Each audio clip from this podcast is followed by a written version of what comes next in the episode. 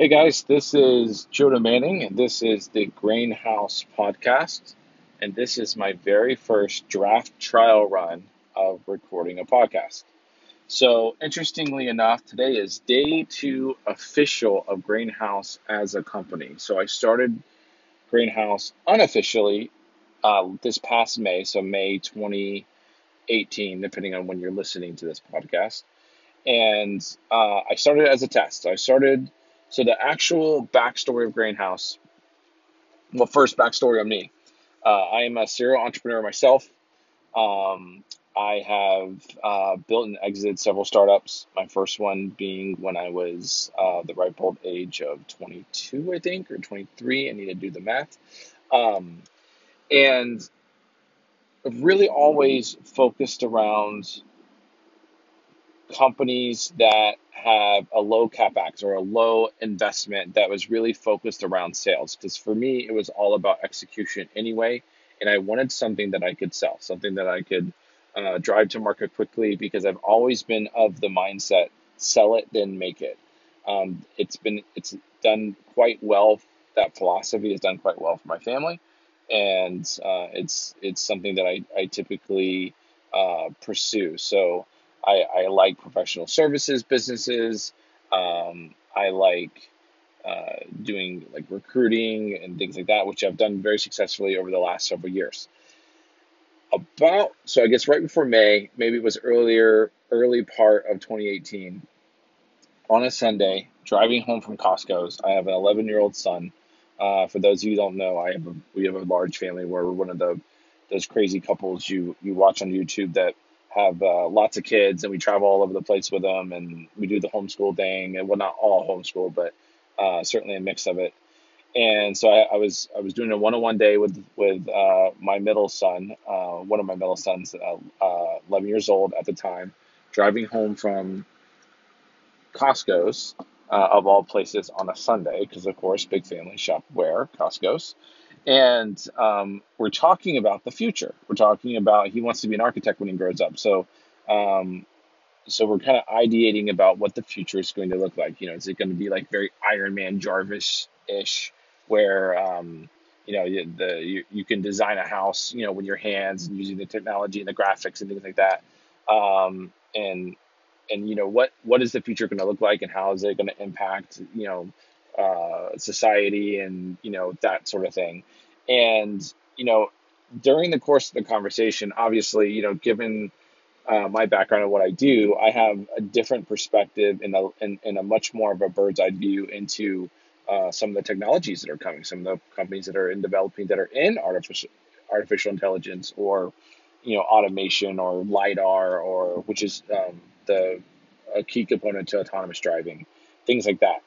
And you know, I said in passing uh, to to uh, my son that you know, whoever figures out what to do with all these people that are going that are going to be displaced is really going to have a lot of positive impact because you know it's like when the buggy and whip industry was impacted by the car industry only this time we're the horses. And um, you know the, there's a there's kind of an old saying like from the mouth of babes. And uh, he he just gives me this idea. He just says, "Dad, would this work?" And the the basic of his idea really was, look, when when the whole world is automated and when machines are making everything, there is something to be said. There's an intrinsic value in something that's handmade because the imperfection that is that comes from being handmade is what creates a lot of the not not a lot but creates the quality or creates the, the, the need. So it's like handmade soaps, handmade wood, handmade shoes, handmade clothes, blah, blah, blah, blah.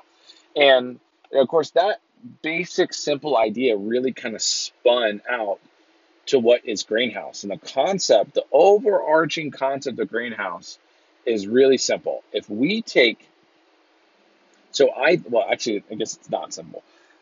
I think that the premise that big companies, when I say big companies, well, I'm not gonna, I'm not going to start name dropping logos because that would be poor form giving uh, the podcast format. But large companies, you know, Fortune 1000 types, etc., Global 2000 types, etc., um, you know, there there is a there is a per, uh, perception that large companies can outperform smaller companies, and I certainly think 20 years ago, 15 years ago, even 10 years ago, by and large, that was true. However, I think given a lot of the technological advancements, especially around network, especially around software development, especially around um, you know with, with with cloud and um, access to things like Alibaba and things like that, like the competitive advantage of a multinational uh, conglomerate is almost non-existent. So it's so the way I compare it is Airbnb versus traditional hotel company. No matter how much the traditional hotel company tries to compete with Airbnb, Airbnb, of course, they own properties now, but fundamentally in their infrastructure, they're they, they are not saddled with that capital, that hard capital cost and upkeep that a major hotel chain is going to be um, saddled with. So no matter what, even though they're playing for the same space, Airbnb and the major hotel chain are playing by two different sets of rules. And that's essentially what we're trying to bring to mid-sized companies, small to mid-sized companies inside a Grainhouse and help them compete against the enterprise. So that in, in, in and of itself is, is sort of the, the, the 50,000 foot view of Grainhouse. Um, so, and, and my hope is this podcast, one, we'll talk about Grainhouse, obviously, I, I, but I'd love to, I hope to have other partners within Grainhouse come on, tell their stories, but we're not going to just do this just strictly about Grainhouse. We're also going to talk about entrepreneurship, sales, marketing, recruiting, and other and other fundamental things that go into business that are important. Now, and here's my promise. Here's the one promise that I can give you. I can't tell you that we are going to be the 100% most de facto, de facto accurate resource out there.